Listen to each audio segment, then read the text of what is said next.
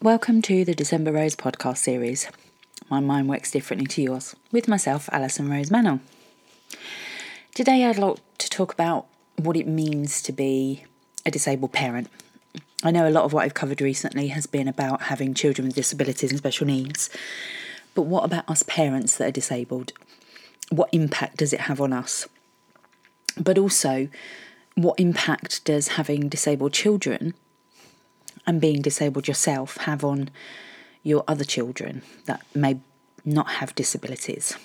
So for me, my eldest was very sporty, is very sporty.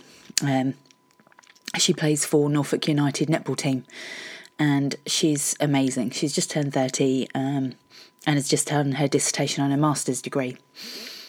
Now, when she was growing up, she loved cross country running, so we helped her get into cross country running but because of my disabilities and because of my middle child being so poorly at the time, I couldn't get to any of those meets because I just wasn't well enough or my boy wasn't well enough. And the same went pretty much for school plays, anything that involved me going out or having to leave um, my son at home. I remember when she was little, she had a school play, um, and I managed to make it and it was I've got some pictures of it and it was great. And I I felt you know amazing being there watching her. She was so good bless her. I think she was dressed in like a Bob the Builder type outfit. Um, but from there on in as I got more ill with my colitis and um, the issues I then had with um, my youngest two I couldn't get to those school plays and I couldn't get to any summer fetes, or I would make. I would definitely make plans to go, but then on the day I would either be too ill myself or something would crop up with one of the younger two.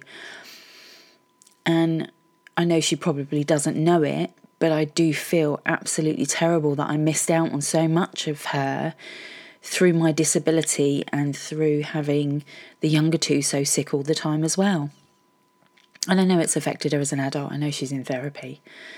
Um, and I know a lot of what I went through with my ex husband has affected her, and for that I do feel bad because my illnesses consumed me and I wasn't a great parent.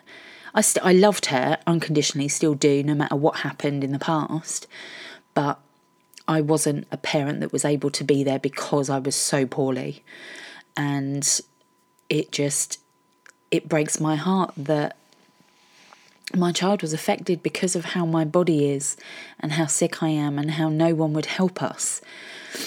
I was they kept telling me my colitis was just a red herring and you know it wasn't that bad.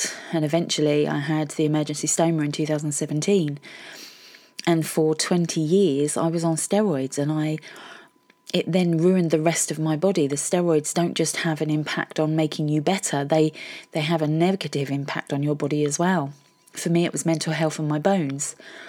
Um, obviously, now when you have steroids, they tend to give you calcium tablets, but back then they didn't because they didn't know that that was the a main problem with with being on long term steroids. I was on strong painkillers, so half the time I was away with the fairies. Being disabled has a, a really it can have a really negative impact on your children, and although now I try and make up for it as best I can, I'm there for my grandsons I'll never get that time back. And for that, I do feel really bad, but it, it is what it is. You know, I, I can't help my disabilities. I was born with my bowel condition. And I know people used to be very negative towards me because I wouldn't go out and I wouldn't do things or I'd cancel last minute. But that's what being disabled means having invisible illnesses that people don't necessarily see and think nothing wrong with her. Actually, yes, there was. I was bleeding horrendously. I was passing out. I was in so much pain. And I just couldn't manage. Um, but it, it is it is really difficult being a disabled parent.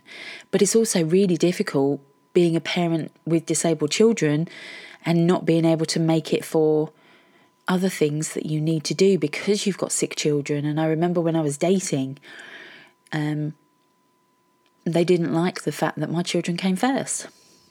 Um, they wouldn't accept, they didn't like my boy because of his autism. well, no offense, but he's my son and he's got autism, he's got other health conditions, and he's my son and he will always be my priority, the same as my girls will be. But it has such a massive impact on our lives, doesn't it? I guess any of you out there going through the same, whether it be disabled yourself or having disabled children, you're having to turn down friend invites, family invites. It it is hard, it really is, and I you know, I do feel for you because I've been there. But there is other things that you can do, other ways you can make a difference. For me, it was coaching. I wanted to help other parents that have been where I was 20 years ago um, and let them know that there is light at the end of the tunnel, there is hope. But I guess my advice would be always talk to your children, always try and explain as best you can why you can't do things and help them understand. Don't go into, you know, too much detail or make it too complicated, but please just tell them, you know, as best you can why you can't do something and that maybe you'll do something else instead as a celebration. Maybe you'll go and you'll buy them a new game, buy them a new book, or do something that lets you know that they are you are really proud of them. You couldn't make it to that play, you couldn't make it to that sports day, but you're still really proud of who they are. Get someone to video it for you and then watch it together. You know, ask one of the other mums or a family or friend to record it and watch it together and say, oh my goodness, you were so amazing. And just let them know that you're super proud, that you love them, and that, you know, as much as you couldn't be there, you still got to watch it and you still thought it was fantastic. Just give them that bit of praise. Don't be like, oh, I'm too ill to go and, and be very negative about it. Try and put a different spin on it. Like I said, either get it videoed or say, well, you did, I heard you did really well. The teacher told me what a great job you did.